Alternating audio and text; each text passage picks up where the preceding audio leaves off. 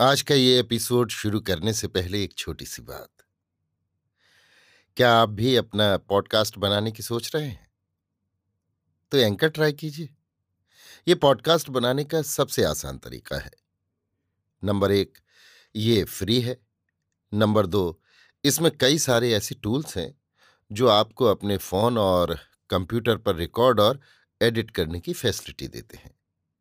Number तीन आप अपने पॉडकास्ट को डिस्ट्रीब्यूट भी कर सकते हैं, जिससे इसे स्पॉटिफाई और दूसरे प्लेटफॉर्म पर सुना जा सके।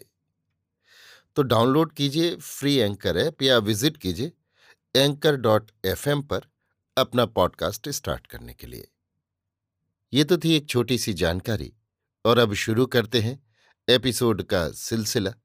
तो आज के एपिसोड में लीजिए सुनिए सूर्यकांत त्रिपाठी निराला के लिखे उपन्यास। अलका का भाग सत्रह, मेरी यानी समीर गोस्वामी की आवाज़ में। कई रोज हो गए स्वामी जी नहीं लौटे।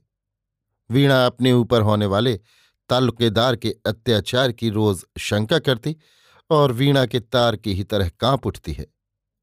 उसका सहृदय भाई ब्रजकिशोर भी उसके लिए सोच में रहता है। विधवा कितनी असहाय और अनावश्यक इस संसार के लिए है। वीणा सोचकर, रोकर, आप ही आंचल में आँसू पहुँच लेती है। क्या विधवा जैसी दुखी विधाता की दूसरी भी सृष्टि होगी, जो सखियों में भी खुले प्राणों से बातचीत नहीं कर सकती? भोग सुख वाले संसार के बीच में रहकर भी भोग सुख से जिसे विरत रहना पड़ता है, आँख के रहते हुए भी जिसे चिरकाल तक दृष्टिहीन होकर रहना पड़ता है। कैसे दो परस्पर विरोधी संग्राम वीणा के जीवन में छिड़े हैं? और एक ओर तो मरुस्थल के पथिक का सचित्त सदैव व्याकुल है, दूसरी ओर उसके जीवन की अदृश्य अप्सरा, अपनी सोलहों कलाओं से विकसित, उसके हृदय के तारों को खींच खींच कर चढ़ा रही है। प्रति जीवन की रंग भूमि में जैसे मृदु चरण उतरकर अपनी वासना वेवहल नई रागनी गाया करती हैं, गाना चाहती हैं। ये ज्ञान नहीं कि ये विधवा है। इसके उज्ज्वल वस्त्र पर काले छींटे पड़ेंगे। जीवों को सांस सांस पर पैदा हुई प्राण प्रियता में बांधकर चिरअधीन कर रखने वाली प्रकृति देह की विटिपी को, वासंतिक प्रथुल पल्लव भार सुमनाभरण, सौरभ मद से भर रही है।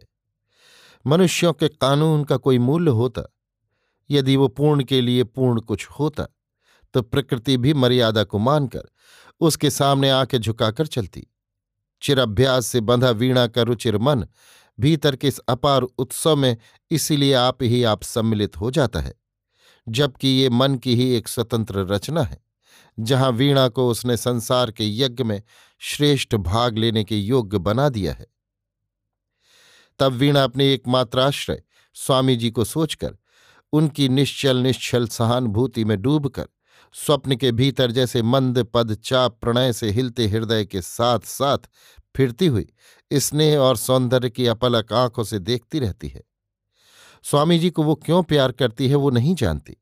वो प्यार करती है किसी से कह नहीं सकती। प्यार ना करे, ऐसा नहीं हो सकता। स्वामी जी के हृदय में उसके लिए क्यों सहानुभूति पैदा हुई? वो विधवा है, इसलिए उसका स्वामी उसकी दृष्टि से सदा के लिए ओझल हो गया है। वो कृपा की पात्री है।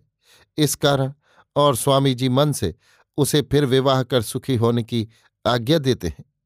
इतनी उदारता उसके लिए जब वो दिखा चुके हैं, तब उसके हृदय के देवता उनके लिए अनुदार कब होंगे? जिन्होंने स्वामी जी के भीतर से उसे इतना दिया था, वे ही उसके भीतर से स्वामी जी को इतना दे रहे हैं। दिन ढलते ढलते खबर मिली कि स्वामी जी आ गए। वीणा दूसरों के अश्रुत मधुर स्वर से बज उठी। ब्रजकिशोर स्वामी जी के पास गया। कोई नई बात तो नहीं हुई? आग्रह से अजित ने पूछा। नहीं स्वामी जी पर शंका है, और कोई ताज्जुब नहीं, जब हो जाए। ब्रजकिशोर ने दुर्बल कंठ के श्लथ शब्दों में कहा, मैं समझता हूँ। तुम अपनी बहन को लेकर मेरे साथ कानपुर चलो। वहाँ एक मकान तुम्हारे लिए ठीक कर दूँगा। खर्च की चिंता न करो। खर्च मैं देता रहूँगा। पर एक भेद मत खोलना। मैं उन्ना उतरकर दूसरी गाड़ी से आकर तुम्हें मुसाफिर खाने में सादी पोशाक में मिलूँगा। वहाँ तुम्हारा बंदोबस्त ठीक कर मुझे फिर यहीं लौट आना है, पर स्थायी रूप से इस गाँव में न रहूँगा। तुम कुछ और मत सोचो। मैं तुम्हारी ही तरह एक मनुष्य हूँ, तुम्हारा मित्र हूँ। जाओ, आज ही वाली गाड़ी के लिए तैयारी कर लो। ब्रजकिशोर सूख गया। पूछा, आपका नाम? मेरा नाम अजित है, पर किसी से कहना मत। ब्रजकिशोर चला गया। दूसरे दिन वीणा ने कानपुर स्टेशन पर देखा। स्वामी जी स्वामी जी नहीं, एक सुंदर नवयुवक हैं। अभी आप सुन रहे थे सूर्यकांत त्रिपाठी निराला के लिखे उपन्यास, अलका का भाग सत्रह, मेरी, यानी समीर गोस्वामी की आवाज़ में।